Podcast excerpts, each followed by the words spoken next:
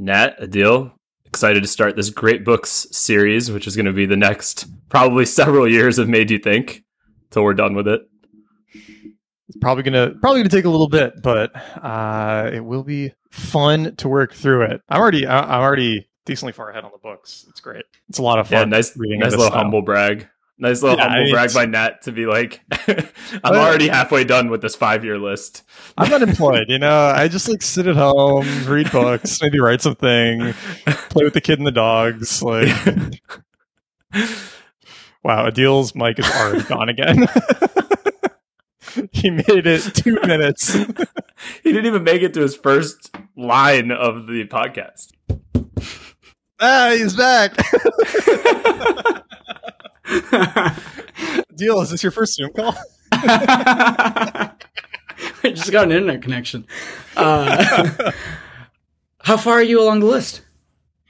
I'm like 10 books now, I think.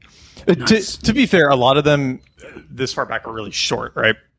We're doing Gilgamesh today and it's 60 pages. Theogony yeah. is like 20 pages. Works and Days is like 20 pages. Iliad is long. That one's definitely been the longest so far.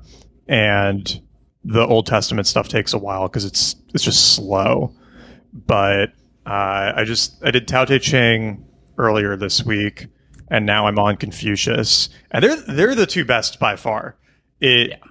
it knocks all of the like Middle Eastern ancient Greek stuff from that era, I think, out of the water. It's just like maybe maybe because it's crisper or something, or maybe it's because the translation has to be more aggressive, and so the language gets simplified. I, I don't know what it is, but I'm enjoying them a lot more than. I mean, the- theogony is brutal. I think we're just going to skip that for the podcast because it's it's literally just like a 20 page ancestry.com report of all of the Greek gods and like who their kids and parents were and who they were fucking and how they got there and it yeah which it, it's one of those things where it, it makes me appreciate that some of the books on the list are not there because they are great books they are there because they are historically useful like i think theogony is one of the only fully cohesive recordings we have of all of the ancient greek like mm deities and how they all related to each other. You get parts of it in the different epics, but you don't get like one cohesive thing. But Hesiod just like wrote a description of how they all fit together. So it's like super useful, but it's not a great book per se. To re- yeah, um, yeah. Is yeah, that we're really book? to talk about? Is that the whole it, book? It, just yeah, yeah. The, the whole book is just like in the beginning there was Earth, and it's like Earth, Sun, and Moon, and Earth, Sun, and Moon like gave birth to uh, the Titans, and then the Titans ruled over time and space. And I mean, it's interesting because it's like there there's some fairly advanced like like philosophy of physics stuff in it, right? Talking about you know time and space and the heavens and whatnot, and then it's like you know Kronos had to eat all of his children because otherwise one of them would eventually kill him, and then Earth hid Zeus from him, and then Zeus, you know, came back and killed Kronos and sent him to it's like the underworld or something, and locked away all the Titans, and then he gave birth to all the other gods, and so it's it's a little bit of a story, but it's very just it's actually a lot like Genesis, right, where there are just whole chapters of you know, and then he gave birth to him, and gave birth to her, gave birth to him, uh, very similar style. I wonder why that is because I feel like they did that a lot in the um, Iliad too, which obviously we're going to talk about later in this series. But there was like entire. I remember there was like one entire book or you know chapter essentially about like the different armies and yeah. you know their lineage and like, like, the sizes of, of listing off ships. yeah, it was like on the first ship, it was this person. I guess I mean it wasn't like they didn't have like a visual when they were telling this story, so I guess they like to set the stage of like how epic an army it was. They had to right. probably do it. But I wonder if you were listening to that even at that time, you were like, "Oh, I hate this part." well, it does. It. I think there is this element of the only way we had to codify information back then. Well, I guess it's not really true because we have found ancient like accounting clay tablets and things like that. But I, I imagine a lot of information was codified in story. So, yeah. you know, some of this stuff ends up slipping in there, right? It's like Exodus. There's multiple chapters that are, you know, just laws, right? It's like it's not. It stops in the story, and then it's okay. Well, here's all of the rules, and okay, now we're gonna like add in a little bit of story. Now here's how to build the. Um, I always want to say tesseract, but it's not tesseract. It's. Uh, Now I gotta find the I word. should really know this word.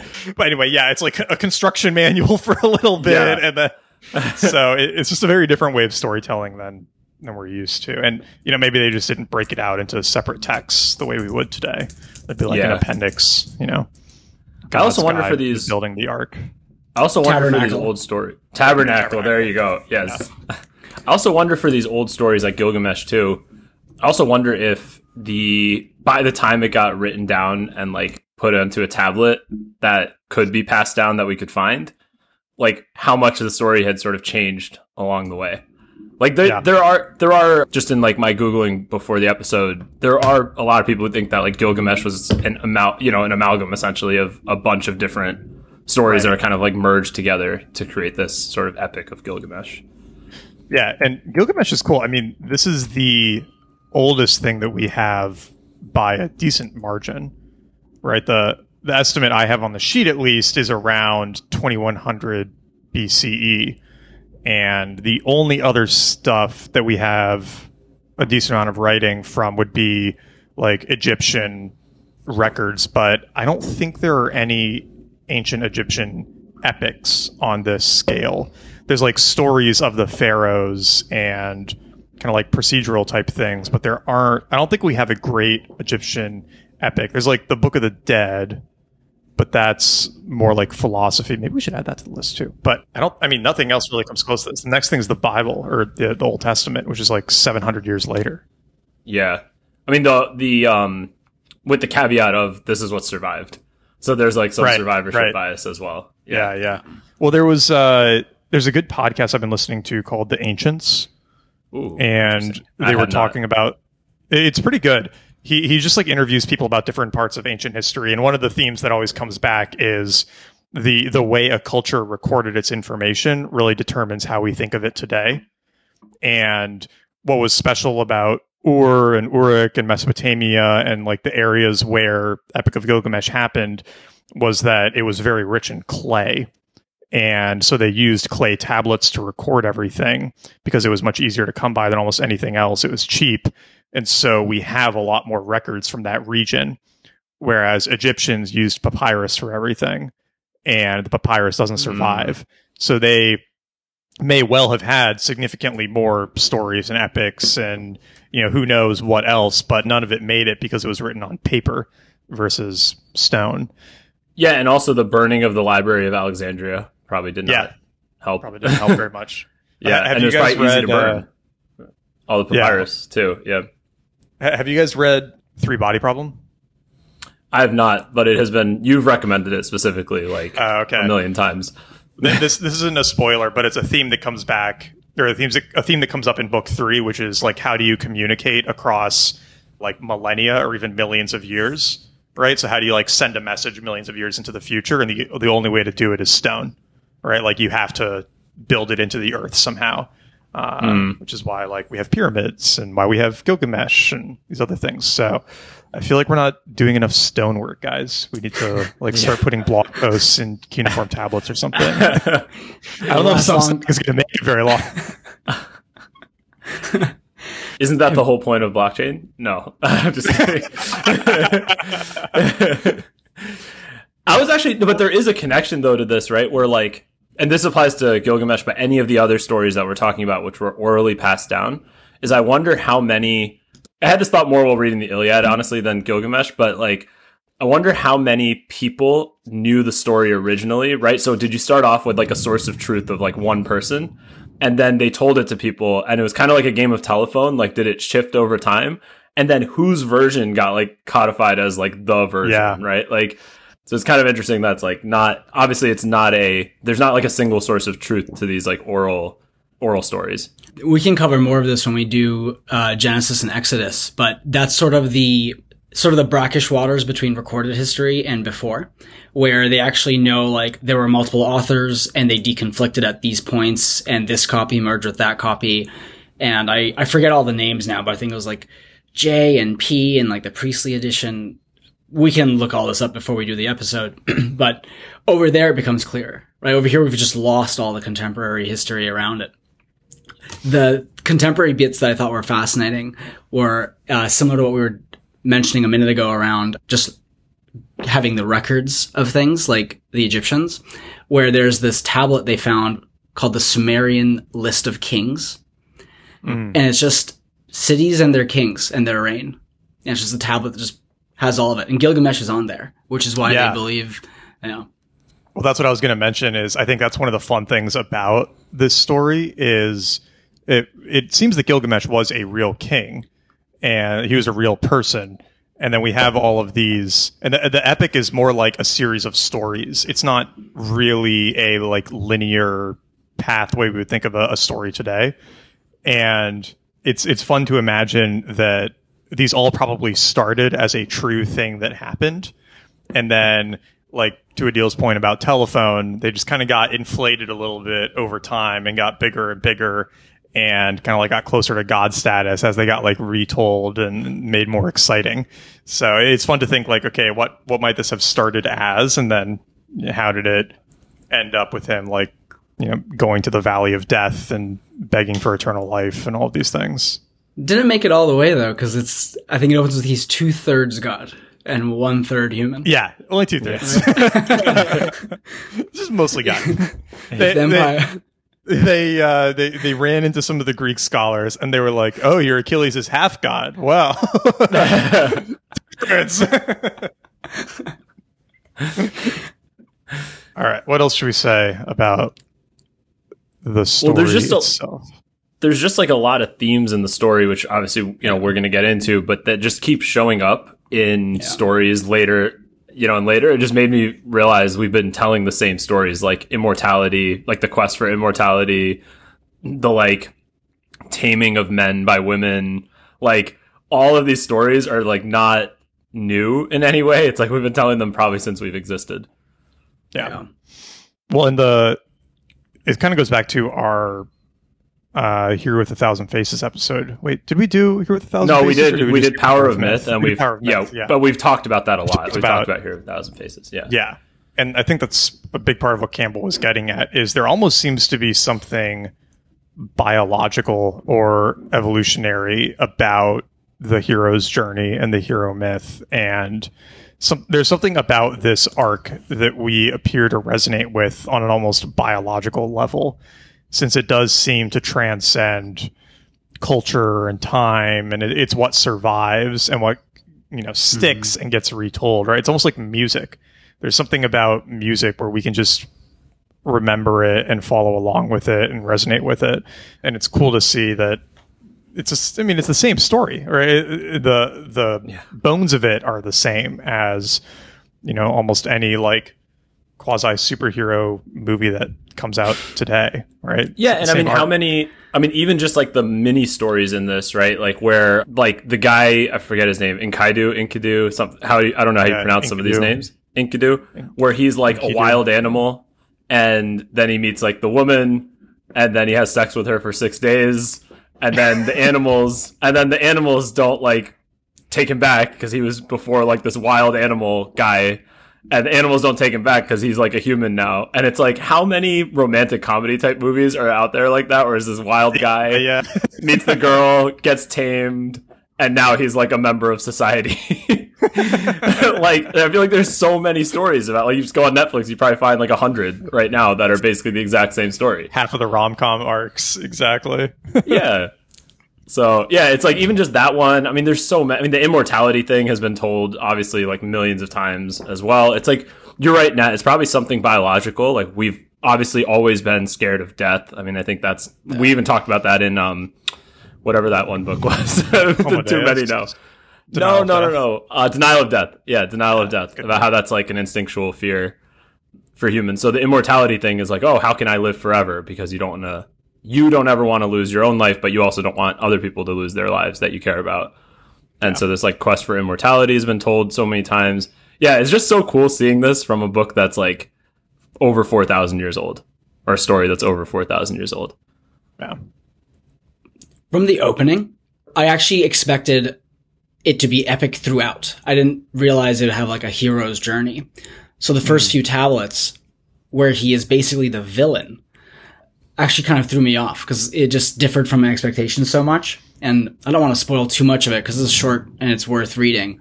But at the opening, he's basically like a s- sexual oppressor. He's cruel to the men in his city, and he's actually the villain who Enkidu is coming to conquer.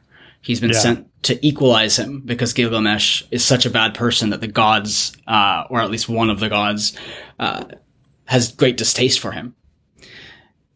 And then there's that really brutal killing, which I somewhere near the middle of the story where they go into the cedar forest and it's like the story for me oscillated between there were points where I was like quite bored and there were points where I was just like oh my god and that was one where it was actually just like very vivid and cruel even though it was so succinct I think it was like two or three paragraphs and it actually disturbed me a little bit because the begging for mercy was so Mm. It was so extreme. So they really have this very deep arc where he starts as this really bad guy in pretty much any respect you can slice it, and then ends up as this redeemed, you know, wise man who comes back from his journey trying to find immortality. Wait, the thing I like about that is, and this is a theme with the Greek epics too, is there's this very humanized quality to, or it's it's like very human superhumans, right? Like they're not, Yeah. they're not necessarily like Ubermensch, Nietzsche, like supermen. They're almost almost just like exaggerated humans. So they they have these you know incredible capabilities but they have they fall victim to a lot of the same like impulses desires reflect a lot of the worst of humanity and also the best right it's the same with the like the greek mythology and the greek gods versus the more like modern versions of religion which are i, I would say a little more like I- idealistic and so there there is this element of it's it's like still a useful personal story, even though it's a Mhm. story of a kind of like God, right? It's like the, the power can still be, or the, the power is still corrupting, right? Like you still, you still need, or you can still experience loss, you can still experience growth, you can still go through kind of like Yeah, the all of the same arc. arcs that we, yeah, that, that we, you know, quote unquote mortals have to go through. And you can like learn from it and reflect from it, right? Like my question with these stories is always, why were they being told? Yep. or why did they last? Like, what was their value? And yeah, I think that to your point, Adil, there there is a lot of value in this. Like, you know, you you will be punished for uh, for cruelty, no matter how like strong and immortal you think you are. Absolutely. And to make the arc very tangible, he starts out as someone who's very vain, who has no fear at all of death. And he's just chasing fame and glory and abusing his power. And then he gets put into check by someone who is largely his equal. Yep. And then over the remainder of the story experiences a great loss. And that instills in him a massive fear of death. And the whole second half of the story is him reconciling with that fear, first fighting it, and then realizing he cannot. And I love the last verse. And if we think this is too much of a spoiler, we can cut it in the edits. But the I- I, last, think people people expect to have the spo- story spoiled. Yeah, I mean, I would say if you don't want the story spoiled, go read the book. It'll take you an Yeah. hour or two, and then come back Yeah. and listen. so I think we can just say what happens. yeah, so he goes to the end of the world and back, and he faces a number of trials along the way, and ultimately fails to acquire immortality, which we could talk about if we want. But the thing that I wanted to reference was he comes back to Uruk, which is the city of which he's the king, and remarks that the only thing immortal will be the walls. And sort of like the meta conversation we had a few minutes back where the stone tablet survived, his Yeah. own recognition is like, yeah, you build walls of stone and it's only what you build that will outlast you. I think it's also like quite fitting that this is the oldest story we have access to and it's Yeah. written on stone tablets and the ending of it is that to you should build things in stone because they will last a long time. Uh, Yeah, there's like a meta uh, lesson just in the fact that the story survived. yeah. Right. Right? Yeah, It's that's a good point. I mean, I was looking at those tablets, like just photos of them, and you know, they're like 4,000 years old. Someone chiseled every letter by hand. It's pretty cool. It's pretty Yeah. wild. Yeah. I wonder too, like how.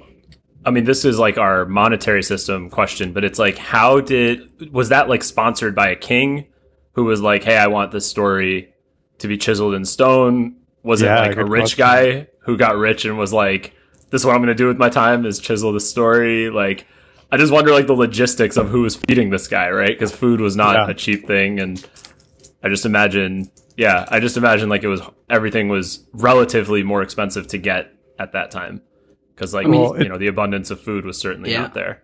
They and you wouldn't it. be contributing, right? You like also wouldn't be contributing to like you wouldn't be a farmer and be like, oh, at night Yeah. I'm gonna chisel this tablet. It's not like you had lights that you could do that with. No.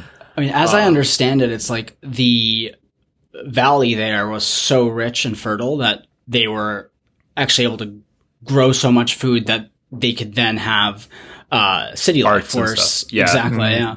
And they found the tablets in this the library that I just pulled up the name. I'm probably gonna butcher the pronunciation, but the Ashurbanipal Library, uh, which is named after the last great king of the Assyrian Empire. So unclear whether he procured it and it ended up in his library because it was already of great value, or he commissioned it. Uh, but it ended up with a king, which Yeah. Suggests one thing or the other about its contemporary value. That's cool. The other thing that's kind of interesting with it is I wonder how much of it got lost Mm, because yeah. it does jump around a little bit and there are definitely pieces that are missing. And you kind of have to wonder, okay, how much, how many other things happened or how many other, right? Like Plato kind of does this with Socrates, where like Plato tells a ton of stories and like puts Socrates in them, but Socrates never did or said most of those things.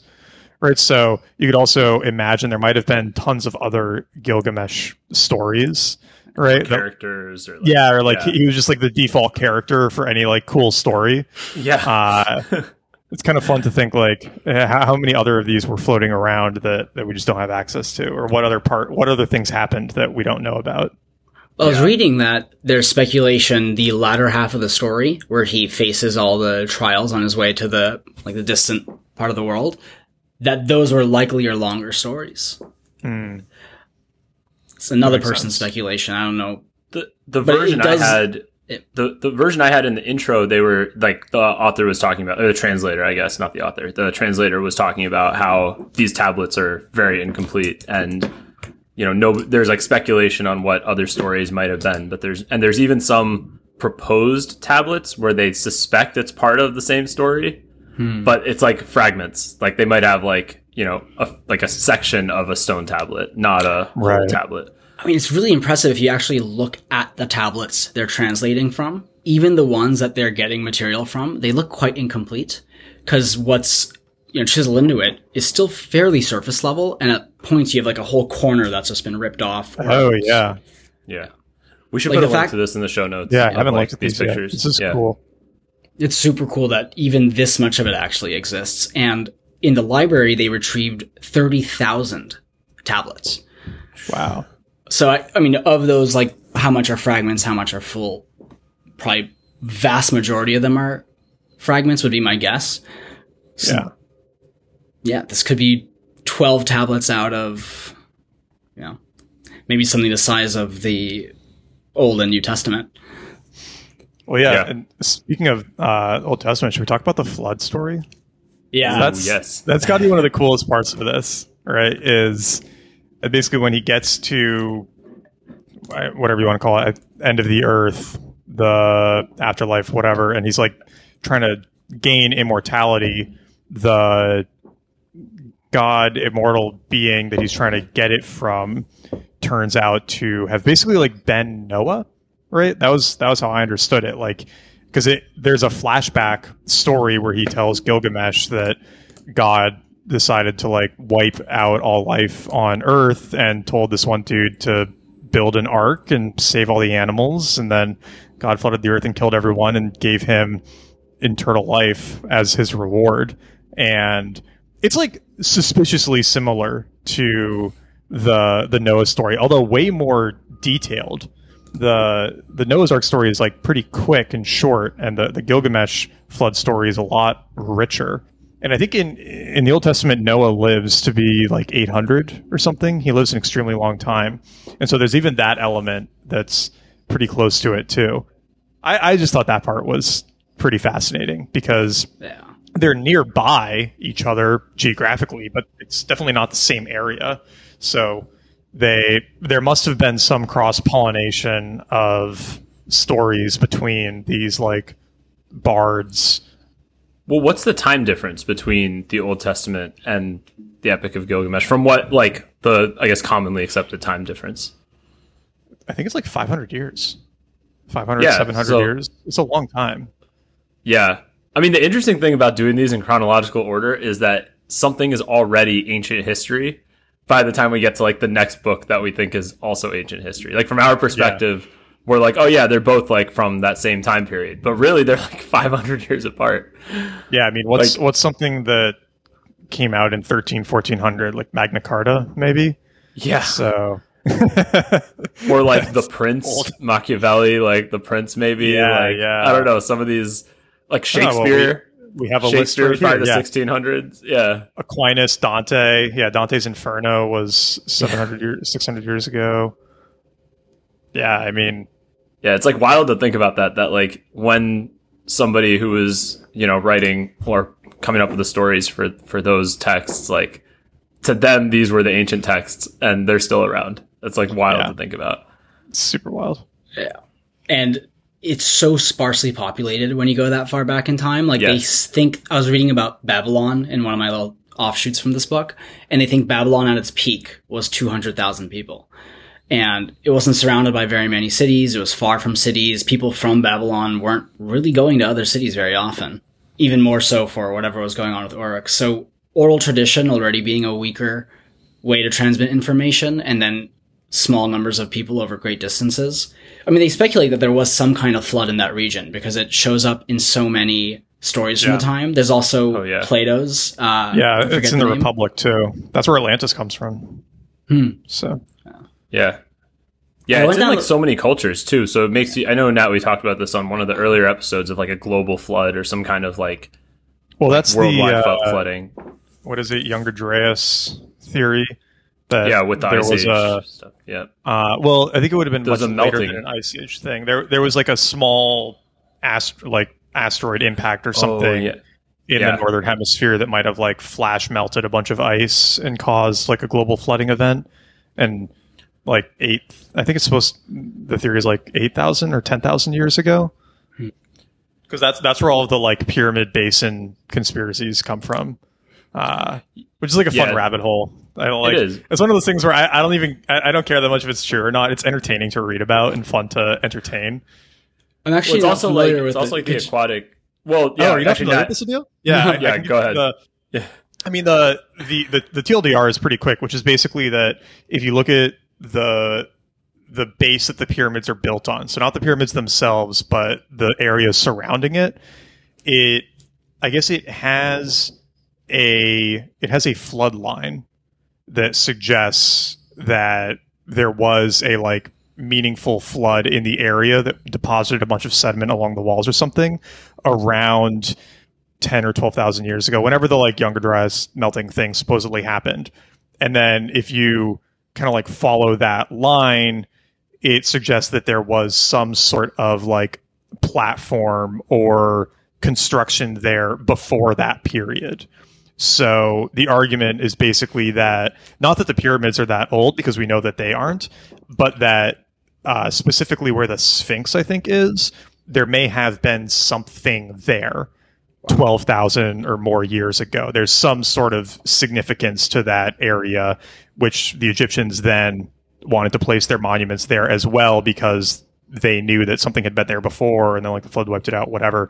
Uh, or they rediscovered this other like this magic spot for some reason, right? Like it, there's a lot of variations on it, but the, the core is that there's some arguable archaeological evidence that there was a much much older thing built there that we just have no idea about. so then when stuff like uh, Gobekli Tepe get found, right? Like because that pushed back the date for when we thought people were building large stone Cities. structures quite a bit. It's sort of like, okay, well, there might actually have been much older things than than we thought. And this is kind of like the I there's I know there's some like creationism arguments that you know like fossils and stuff the histor- the the date record gets messed up because everything was underwater for so long right like it's it's a it's a very weak like scientific argument but the like pre prehistory society crowd would argue that there were like semi advanced civilizations much older than we think and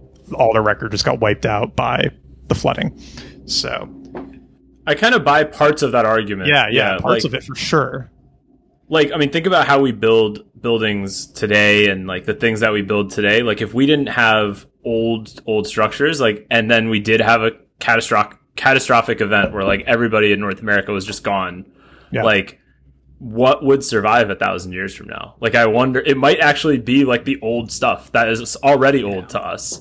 yeah Might be the same things that survive. Well, if people were building lines. cities out of anything besides stone, they wouldn't have made it. Like it, would be Yeah. completely wiped out. So, Right. Yeah. like, It's like it kind of you kind of could can buy that argument. I mean, you know, there's probably pieces of it which are uh, wrong, but I mean, it's like as a theory, it kind of does make sense. Yeah, And then the other thing, Nat, too, that like I always forget is in these ancient societies, they had to live near water.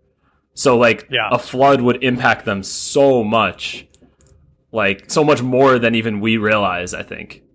yeah, Like they were either at a river or next to the ocean. It was basically like their two choices. And even next to the ocean, it kind of had to be somewhere near a river still too.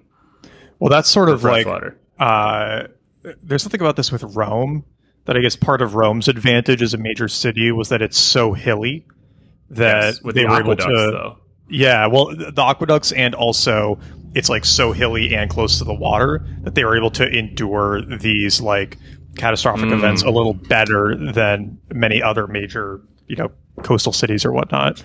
Yeah, because they could go kinda- up. Yeah, yeah, it's kind of interesting to think about how much little things like that end up mattering. I- I've heard this about Mesopotamian versus it's either Egyptian or Greek gods. I think Egyptian. I, so I, th- ah, gosh, somebody's gonna have to fact check me on this, but this will just be an interesting starting point to explore. One of their sets of gods was considered much more unruly and random and kind of like cruel at times, and some of the thinking is that that was entirely based on the regularity of the like flooding and wet season. So I think like along the Nile, it like the the flooding happened very regularly in a somewhat like helpful way. Like it made planting easier, whereas in some of the Mesopotamian regions, it was way more sporadic and random and could just like wipe shit out randomly. Uh, and so it ends up getting played out in the mythology and the gods. And so like some of the Egyptian gods were seen as more like benevolent and nice because they like created this like orderly uh, food system that you didn't see as much of in the Mesopotamian uh, Mesopotamian god complex, right? But it's it is neat to think Yeah. like how much just the geography and the access to food and all these things end up playing out on like the stories that make it for thousands of years later. That's one of the things I like about. I was going down the flood myth rabbit hole, and one of the theories I liked was it appears in a number of cultures, but as I understand it, the evidence for a global flood is pretty scant. Hmm. And some, you know, historians were speculating that each one has a myth about a local flood.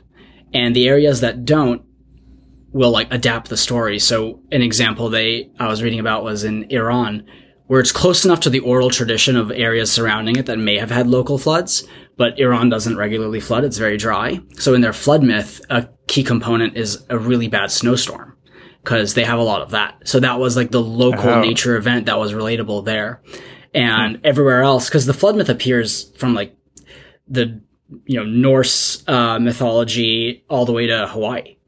And these are all areas where you would totally believe that they would have, you know, straw huts and then they have a local flood and then it becomes super devastating, becomes a myth. And then we find the myth everywhere 5,000 years later, try to find a unifying theory. And hmm. actually it's just like, no, these are just places that flooded. That makes sense. That's less fun though. It is less fun. But Here's but a fun one. Here's a fun one. there's a theory about the Black Sea, that the Black Sea was very shallow for a long time in the Mediterranean and the Aegean, I don't know how to pronounce it, sea Aegean. around the Bosphorus. Aegean, Aegean. I think it's Thank you. Aegean, yeah. Aegean. I think so. uh, hadn't connected yet to the Black Sea. And the event by which it did was basically a massive local flood. And they have like theories on the numbers and so on. And basically the idea is there's like a shelf at the end of the Aegean Sea. And it eventually spilled over that into the Black Sea and had a massive flood event there. That one was pretty fun because they have like some geologic evidence there to suggest that it could be true. And it also, Can you imagine what that would have looked like? up. Yeah. That would have been insane to just like see. And maybe it was Oh. on a longer time scale. Maybe you couldn't see it like in the moment, but yeah, be wild. Um, the other thing I was going to say related to that though is the local, yeah, like yeah, putting the the story in the context of like local geography. I feel like also adds to it. Like there was that one section with the uh, forest where they were like bringing back a ton of like, you know, like forest products like wood and stuff. And if you think about the Mesopotamia, I mean, maybe the region was different at the time, but just like I don't picture Mesopotamia as having, even if it was fertile for food, I don't picture it as being like a forested land. Yeah, Uh, I don't either. So like, so if you think about the story, like a noteworthy thing, like if somebody came back with a bunch of forest stuff, you'd be like, oh wow, that's something like, like somebody's two thirds god had to, you know, had to do. Like a human couldn't do that. I wonder if it was back then, though. I don't know. like- I don't know. It's just like I was picturing it not being like that, and I was like, oh, I can actually see why they were so impressed. Because I feel like this was like a German story, right, or like a Russian story. Yeah, just, like, yeah. Forests everywhere. It's like, all right, big whoop, you brought back some wood. like I did that too. But if you do that in like a desert or like a plains place, like even just think about like the Midwest of the U.S., right? Like Right. if where if it's just like flat grassland and you bring back a ton of wood, it's like okay, that's interesting. where where that like where'd you get that from? How far away Yeah. did you go to get that? Totally. another area that I didn't quite expect that had a flood myth was the uh, Cheyenne in the Great Plains. Really? Hmm. Yeah, See the global the global they flood. s- they speculate it was happening in the Missouri River Valley. Oh, interesting. I don't know, Pretty Adil. cool. I feel like you really just don't want to believe the global flood. myth. I know. I'm all in on the pyramid myth though. What about aquatic apes? Are you in? Yeah, what Adil, about are you in on aquatic aquatic apes? Where do you stand Yeah. on aquatic apes? Just don't tell Sonia, but I am in on aquatic apes. That's Theory. I hear she doesn't like it. Actually, funny like related thing was like uh, this is probably a tangent, but I was uh, I like got a bunch of oysters and was like uh, doing half like raw, half grilled yesterday, and the oyster shells, you know, like obviously they look kind of funky before you shuck them. And my brother brought up a good point. He was like, "Who decided to eat these? Like, who was the first person to just be like, I'm gonna open this up, and it looks super slimy and shit when you open it up." Yeah. and was like, you know what, I'm gonna put that in my mouth. And it doesn't even have many calories, right? It's not like, oh yeah, it's like slimy, but you get a ton of payoff. Because I was shucking, I literally shucked like 36 oysters yesterday, and I felt like I burned more calories doing that than I took in from the oysters because it's like There's- not very there calorie are- rich. There are certain nutrients that. oh, of course, they're Yeah, great yeah. for you. They're great for you, right? So I wonder, yeah, maybe it was people who ate that were like doing better, and people were like, oh yeah, we should eat that too. I see your point because someone had to do it for the first time. Yeah. And from the outside, these things look like rocks. So you're actually breaking a rock. Yes. Might have and seen another animal doing it. it. Might have seen like a. a Ah, bird that's possible. break it Or a bear, right? or a bear or something. I could see Yeah. doing it. But uh, That's a what I was good gonna point. or maybe it got smashed. Maybe it got smashed or Smashed something, open, and then it was yeah. just Yeah. exposed, and then somebody dropped was like, one and it broke open, and then you like Yeah. look at it, you're like, huh, like I put that on my mouth. "Interesting." Yeah. Uh, or maybe they were high. Going back to like the. Drug up. yeah, Uh, maybe they just found some weed and they were like super high. They're like, you know what? I'm just so hungry, and Taco Bell is too far away. it's two thousand years in the future. I gotta get, gotta again. have one of these. Yeah, exactly.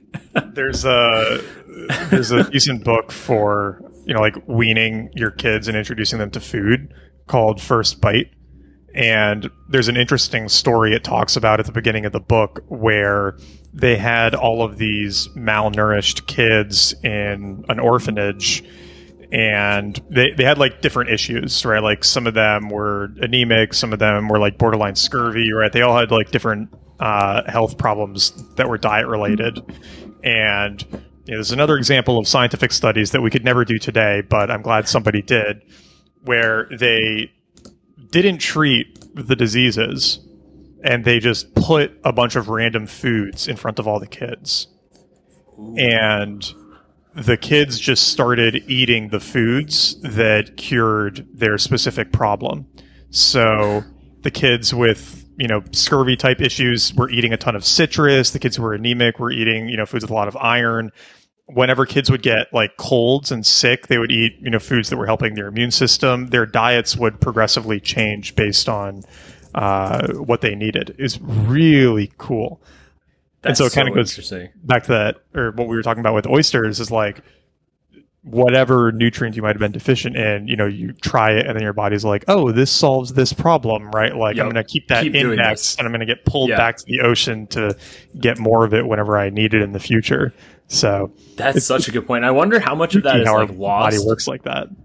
Yeah, but I also wonder how much of it is like lost through noise. I mean, we talked about this, I think, on a previous episode about like visual noise, right? And how that drowns out other senses. Like, I wonder if this is a similar thing where if like you actually are in tune with how your body's thinking or feeling, you would just naturally kind of reach for the right things. And then there's probably foods which hijack this, right? Like the, like, you know, sugary, fatty, like, not even fatty, but like the sugary fast food, like, Amer- yeah. you know, the sad diet stuff Very that sad. just like hijacks your instincts around this. That's one thing they mentioned in the book too. Is like the only reason it worked is that the kids were only being presented with good options. If right. you put potato chips in front of them, they're just going to eat the potato chips. It's going to completely mm. right. mess up the system. Oh yeah, the only way I've ever found to give myself self control and like eat the right things is just don't buy the stuff yeah. that is not good for me. If I buy it, it's gonna get eaten. Like I already, totally. Uh, yeah, it's the same thing for alcohol. It's the same thing for like everything. It's like if it's just there, it's just so easy to reach for it. And you're like, oh yeah, it's just a bag of chips. Like it's not a big deal. the only way to stop it is don't buy it. That's the only yeah. way. But if you have the option in front of you, when you're hungry, you're just gonna like reach for that. Have you guys seen it's gonna the, new, uh, the new masa chips that came out yesterday? No, it's like uh, it's a new direct consumer snack company called Masa, and they're making okay. They're making potato chips using like heirloom corn fried in beef tallow. That sounds amazing. Oh my yeah. god. And if you use code made you think, you get free shipping and twenty dollars off. No, we're just kidding. There's no discount code. Don't the try it. way you could possibly make a potato chip, I think. And I'm, I'm Wait, where do you buy this? I haven't seen this. I think I you just to, buy them uh, online. If you just search like Masa chips, you should be able to get them. Wow. They might be sold out already. They're probably sold out already. I actually did this last week because uh, like when we make tacos, we'll make the tortillas from scratch using this like heirloom masa you can get from Mexico, and we had leftover tortillas, so I cut them up into sixths and then fried them in avocado oil, and it was fucking incredible. It was like the best chip I've ever had. We made mm. nachos. It was awesome. I highly recommend. Oh yeah, I see it. It's a lot of work because you've got to like make the tortilla and then you have to cook it and then you have to cut it up and then you have to fry it. And it's like, man, you should just go buy Doritos instead. But it's worth the work. It's really yummy. This looks really good. I'm on their yeah. website. I feel like there's a huge market though for things like maybe it's not huge in the scale of like Kraft Foods would ever do something like this, but I feel like there's a lot of people who are just like if you make Siete. like healthier foods, yeah. I mean, Siete is a massive company now, and this is their whole thing, right? They were doing avocado yeah. oil, which has problems at an industrial scale, but yeah. Um, but I just mean like this like grass fed beef. I'm looking at their description right now. It's like grass fed beef tallow, yeah. sea salt, and like tortillas, like organic tortillas. It's like okay, that any like anybody who's like into this kind of stuff will be like, all right, I'm good with that. Yeah. And you find it so hard to find products on like a regular grocery store shelf that actually are, you know, That's would meet these requirements. Yeah. yeah. Whole Foods is just seed oil foods now. Yeah. I do like that that meme though is spreading the like seed yeah. oil thing. Spread quick. Like it's it's gotten beyond just like the you know the like toxic maximalist like group, crypto mass or Bitcoin maximalist yeah. group. Like it's spread. why, why do all these things like end up congregating together? Like why are people who are into Bitcoin also into carnivore diets and like I don't know homesteading? Don't know. It's just like general distrust of institutions, I guess. I guess maybe that's what it like the common theme is. Yeah. Yeah. Yeah, but I do think the seed oil thing is interesting. Like more and more people are recognizing that. Yeah. So this is a cool chip. Yeah, we should actually. I, I might actually just buy it. There's no sponsorship, but this is this is an awesome chip. You guys aren't working out sponsorship deals on the side? They gave me. I'm working with this microphone company.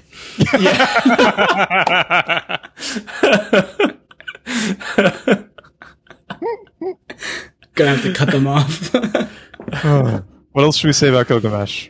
I think the last thing that we didn't quite cover was when they found it, it was really controversial because it was the first time that they had found stories similar to the Hebrew Bible that mm. were clearly older than the Hebrew Bible. and the guy who did a lot of the translating initially, this was like the 1860s or 70s, uh, was a guy named George Smith from the British Museum.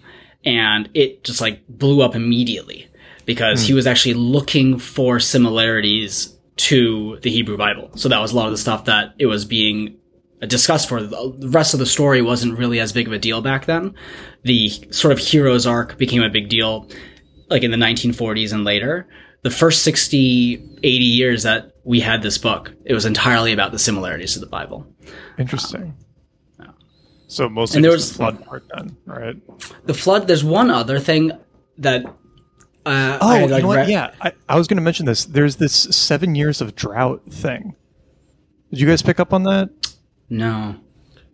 Yes. so at the at the end of Genesis, the reason that Israel becomes or not Israel, Jacob, Joseph, the one who goes to Egypt. I can't remember the names exactly, but the reason he becomes renowned and like is able to save the rest of his family and bring all of the uh, Israelites to Egypt is there's this like horrible seven year drought in the land of Egypt that uh, like God tells him about beforehand and he prepares the Egyptians for and is able to like save everyone. And there's the exact same seven year drought in Gilgamesh, which I can't remember exactly how Gilgamesh himself plays a role in it. I didn't highlight it, but I highlighted the drought. So I wonder if that was part of it too, because then it's like, okay, is that Hmm.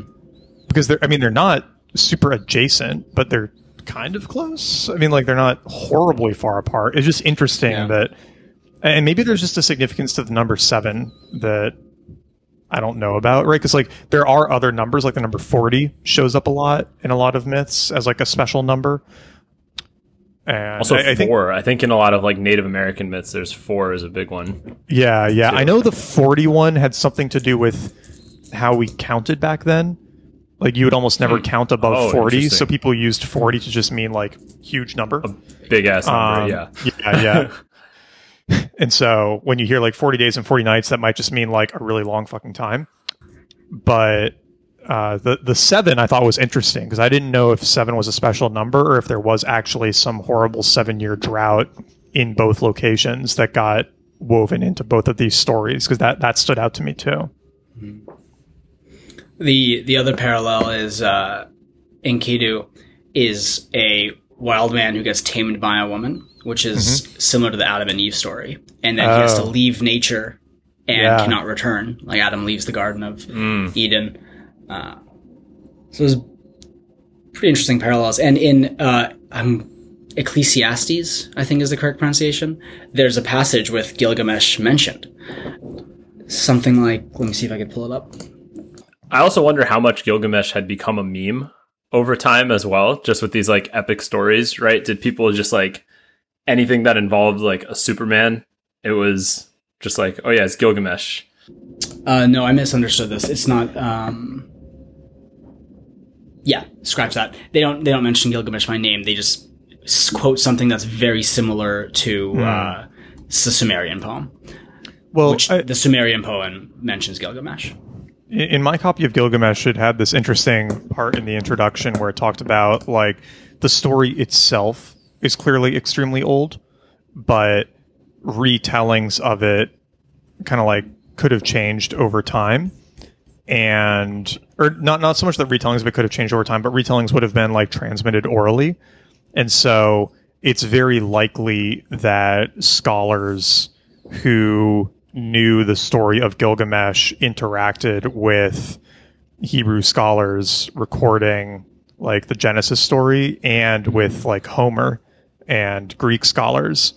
And so there is this idea of like Gilgamesh could be kind of like the foundational epic that ended up influencing these other epics that have also lasted, right? Because we do have the ancient stone tablets that obviously like didn't get back, go back and like get changed after um, Genesis was written. But if the people who were recording the Genesis story interacted with scholars who knew the Gilgamesh epic, they might have like borrowed bits and pieces uh, to influence their story, which is probably like to your point, Adil studying it for the biblical reference, like that would be pretty controversial, I think, thing to say for a lot of history. Yeah. Something that we can uh, talk about in the when we do the Old Testament, uh, but I'll bring up here briefly is that the literal interpretations of the stories of the Bible is actually a relatively new phenomenon. Uh, usually, usually being like more or less until the scientific revolution of call like 1700s or so, they were not meant to be taken literally. They were just like stories with good morals. Yeah, And- yeah. When I when I read it, it didn't seem like it was supposed to be taken literally. Yeah. Like- it's a lot of folks do take it literally now, and it's sort of this post science and very actually Western thing. So I Yeah. imagine the reason this was so controversial in the 1870s is you have already the onset, and you're well into the scientific revolution. People are already taking it literally, and then you have the same story appearing twice. So if you were to take the stories literally, then this would scare you. So that that kind of checks out in my view. Um, Adil, I also wonder, like, this is pure speculation on my part, how much, how influential Islam was on Christians taking the Bible literally, because the Quran is supposed to be taken literally, like specifically. It's the word of And I God. yeah. Yeah, and I wonder if like you know through the Crusades or just through that like sort of cultural um, osmosis, I guess between the two cultures. Like Spain had this right, and it's like Spain went from being ruled by Muslims to having the Inquisition mm-hmm. of their own, right? And it's like you went from Yeah. being ruled by Muslims to then basically having like a fundamentalist take on your own religion as well. And you're, yeah, mm-hmm. I just wonder how much like that cross cultural influence happened. Like, because I wonder if pre Islam anybody took the Bible completely literally. Yeah, I mean there, there's I, I I haven't heard this theory before, but there's other stuff that I do know adjacent to it that would support it. Like the, I might be getting some of the details wrong here, but as I understand it, the modern definition of Europe is actually different than the ancient one, which was actually Europe Oh. was the area circling the Mediterranean. I'll fact check this, and if I'm wrong, we'll throw it in the notes. But uh, if I recall what I had been reading, because basically every great empire that controlled Europe also controlled North Africa. Uh, And the split happened when Europe became primarily Christian and North America became primarily Muslim, and then the cultural North divide. Africa. What did I say? You said North America. Oh, yeah, sorry. North Africa. That was North just when Africa, Obama yeah. president.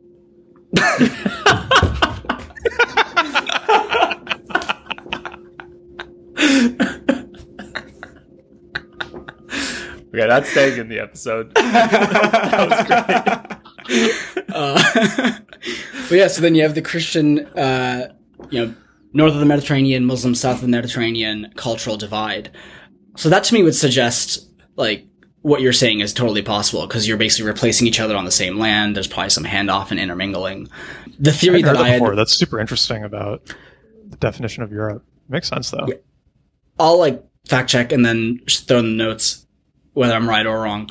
The theory that I had heard for the interpretation of the Bible switching to literal was actually that it started out with like the early European scientists using what they were discovering to prove pieces of the Bible. Mm. oh, yeah. They were like, oh, it must be real because science.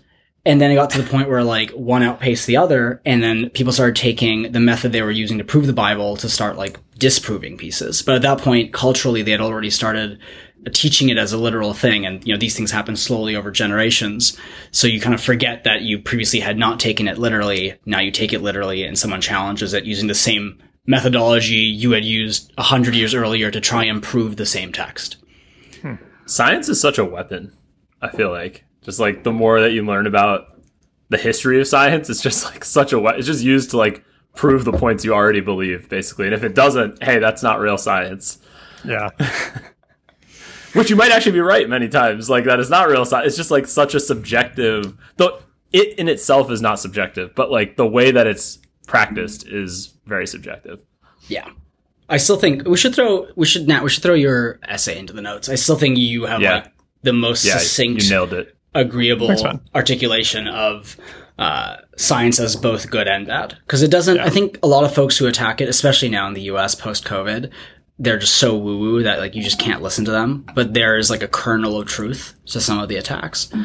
Yeah. There's a kernel of truth to it, especially when it gets like taken to somewhat ridiculous extremes too. Right? Like to your point about using science to prove the Bible, right? Like we've got a lot of that going on today too, right? Like, you know, using Bible to say that, you know, we don't know what like anything is or like using science to say that like we don't know what a woman is anymore, right? Like it's eh, it's a separate episode, but But yeah, I know I know what yeah, what you're saying. Yeah, there's a lot of like scientism in yeah, general scientism. as well. Yeah. It's a great word. Yeah, and it's just like also the other thing is just most people are not scientifically literate. So it's like you know, it's very easy to say, "Oh, there was a study that said this," and then like as we know about studies, they're very But much the best way to not the, the best way to respond to that is to always say, "Well, there are studies that prove that vaccines cause autism," like, and then just watch somebody just like, right? Any anything you want to find a study to prove, you can find it. you can find a study. Yeah, no, there was a um there was I believe at Princeton there was a whole thing there was a whole like department around um extrasensory perception. It's like an ESP Oh yeah, uh department. And it's actually super Yeah, yeah. interesting because like they actually did have shit that came studies out of that. Yeah, Yeah. Like they were doing like can you predict if it was like heads or tails more than 50% of the time on like a massive scale and like some people were getting like 55%. And it's like, okay, interesting. Like that is actually statistically hmm. statistically significant. But then there's people who argue about the like study methodology and like there are it is definitely controversial. So my point with that is just like you can also find studies that say like ESP is totally real and you can basically find a study that proves whatever you want. Well, I didn't know this they- ESP stuff. That's what they did I the love it. remote viewing. Oh yeah, it was like a whole? Princeton. Oh, they did remote viewing too. That was it was basically this whole like yeah, this like extrasensory perception. It Adil, it was like Cold War like funded type stuff because they were trying to see if they can like spy on Russia or like the Soviet Union from the U.S. and like there's just like a lot of I guess money that was going into stuff like that. Yeah. So Princeton had a department around this. Wow. Um, but I think it got disbanded after like a few years. But it's just interesting that like you know that was science for a long time, even though now people would call that such like woo woo stuff. But you could find like Princeton studies about this type of thing. we should study this stuff. I'm super into it. Uh, my I pet mean, theory Yeah, I has mean, who are we been to say actually too that Yeah. we don't have an extra sense? Like Nat, your the study you were talking about with the kids eating the food that would like cure them.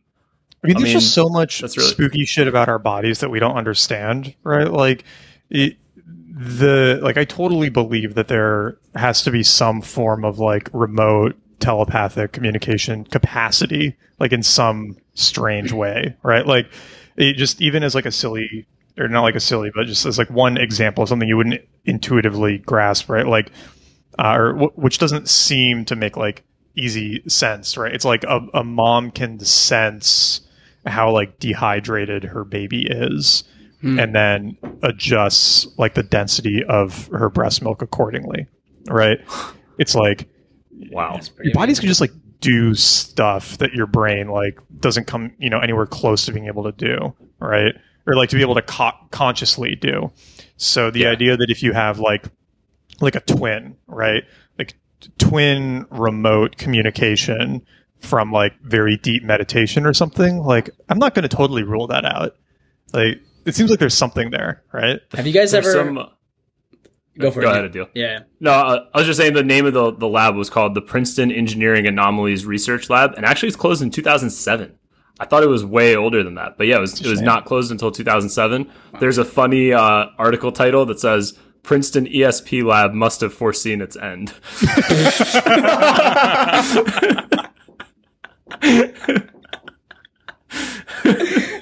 Yikes. incredible. Have you guys ever had sleep paralysis? Yeah, that's Yeah, I've spooky. had- yeah, yeah. Did you guys have like the shadowy figure like approach you and I I've haven't had that. before. figure, I've no. I've had the shadowy figure when I'm in like a half dream state where I feel like Yeah. someone's in the room and then I like actually wake up and there's nobody there. But yeah, I've had I haven't had it while also being like the sleep paralysis. For sleep paralysis, it's pretty common and well documented that you'll have like they- uh, there's actually like a joke name for it on Reddit. It's like your uh, sleep paralysis demon, I think, Mm. which will like usually come and like sit on your chest. It's a very specific thing that a lot of people who experience sleep paralysis all experience. Like this kind of vague, dark thing that's sort of it doesn't have like a face or anything, and then it like puts a great weight on your body. And that's like the kind of like ESP stuff where I'm like, whew, there's no reason why everyone should be feeling that very specific thing. Uh, I mean, maybe it's just like a bodily feeling that we personify, but we're all personifying it the same way. Uh, yeah, I think it's actually on the Wikipedia page for sleep paralysis. It'll, I'll pull it up right now. I've, I've just had enough Um, like spooky things happen on psychedelics that I can't rule any of this stuff out.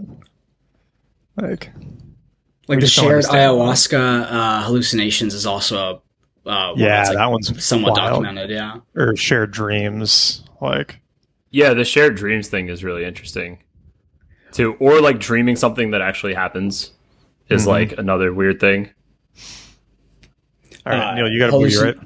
Oh yeah. Yeah, I gotta I gotta boogie soon, but I don't know what happens if I hit stop. So we better Um, wrap it up then. Let's wrap it Um, up. yeah, so Okay, yeah. we're doing Genesis next, right? Yep. Genesis next. Yep. Cool. Followed by Exodus, I guess. Home Exodus. Yeah. Yep. Yeah, so we lied to you guys when we said the Iliad's next. That's that's I after guess we Exodus, could do right? like Genesis, then Iliad, to come back to Exodus, but I feel like it's nice to do it. in no, order. let's do chronological. Yeah. it's fun. It's Let's more fun, it. and it's our show. We can do yeah, whatever we want. want. I broke I broke up my reading a little bit. I did Genesis and Exodus, and now I like jumped ahead some because I, I wanted a break before going back for Deuteronomy and Job. No, I think for the podcast, you're right. It makes more sense. Do it that way. yeah, way. I love Deuteronomy. Yeah, I really thoroughly enjoyed that one. Yeah. I really like I was gonna say, Exodus. I like Exodus more than Genesis. It's a good story. I've read Genesis and Exodus before, but I haven't read anything past that. That was like as far as I got in the Bible or the Old Testament. Uh, the biggest so surprise in excited to keep Genesis is just how short some aspects are. Where like you, you know, as somebody who had not read it before, you assume that the Garden of Eden stuff is going to be really, really long, and then it's a page, and it's like, okay, now we're done with that, and go to the next thing. Oh wow, okay. Yeah. Um, all right, so leave a review, please, if you liked it, like this episode, like my made you think. Don't leave a review if you didn't. Send Nat some fan mail. He needs to needs to hear the compliments. it always goes to Neil. I know. Send it to a Uh, deal. send a Tell deal. how much you like mic. yeah, exactly. Recommend a new mic for Adil. Um, and yeah, tune in next time and please share the episode. Send us sats if you're on Fountain or any of the other podca- podcast 2.0 apps. I appreciate everybody who's sending us two sats per minute listened. I've been seeing those notifications. so what- thank you to whoever's doing that. recommended amount is? No, you could do whatever you want. I mean, usually okay. people were doing people were just sending us like boosts of like you know a thousand sats or like someone sent like ten thousand sats or something. Huh. But then you can also do like a stream like a pay per minute that you actually listen to the episode. Oh, neat. So so it's like if somebody listens for only ten minutes, like they would only send us twenty sats. If they listen to like hundred minutes of Made You Think, it would send us like two hundred. But you set like the rate um that you want to compensate the podcast with. So there's one I. I don't know who these people are, but I appreciate it. Whoever's doing it. There's like one person doing four sats a minute, somebody doing two sats a minute. Okay. Who's going to be the first 10 sat a minute supporter? um, but yeah, I appreciate it. Whoever, I can't, I have, can't see who you are, but um, yeah, if whoever's doing it, we really appreciate you supporting the You show. just read out their public keys. All right. Just I could do that. if they're paying us by the minute, we got to start talking for longer. So Hey, we got to do longer episodes. Yeah. Although they could just stop listening if we have too much filler content. We just have to do more tangents. People love the tangents. So, yeah, people do like the tangents. yeah. All right. See you All right. guys next time. See you guys.